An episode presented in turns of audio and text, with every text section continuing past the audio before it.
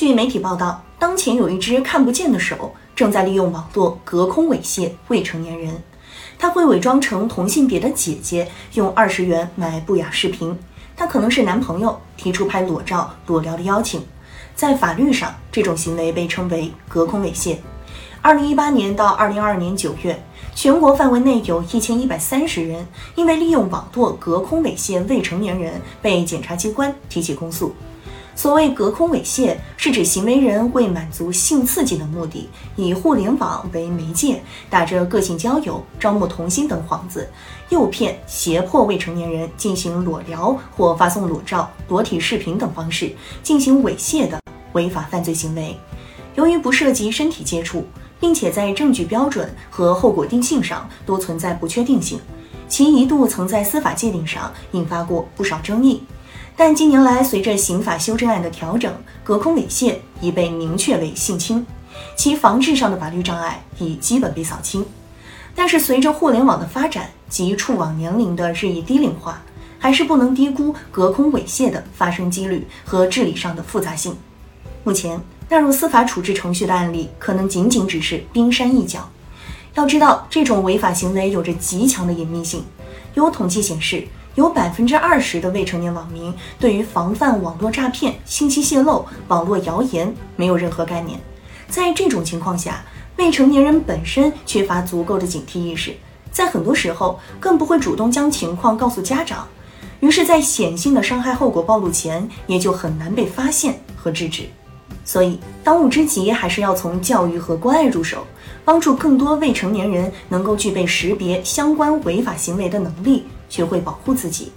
同时，家长、学校也有必要通过更主动的关爱来及时发现异常情况。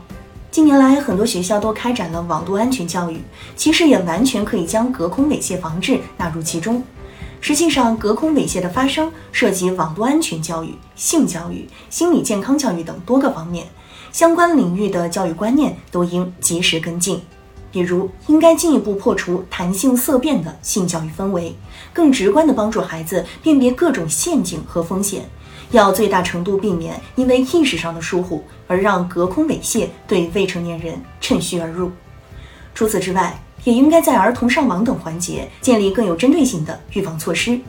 如有关农村留守儿童的调查显示，某市发生的未成年人性侵案件中，有60%至70%是通过网络交友或者打游戏的方式发生的。这说明网络交友软件、游戏软件等很可能在事实上成了隔空猥亵的渠道。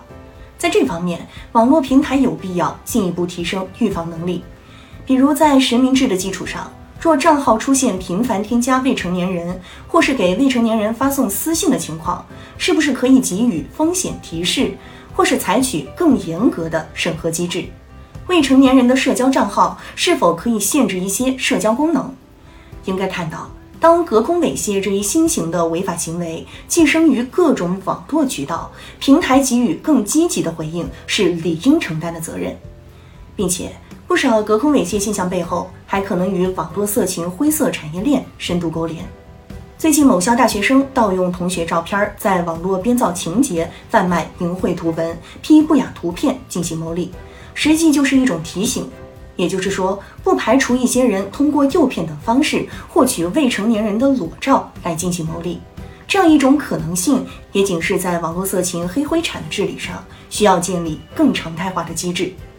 移动互联网普及之下，未成年人触网的安全性问题具有全球性。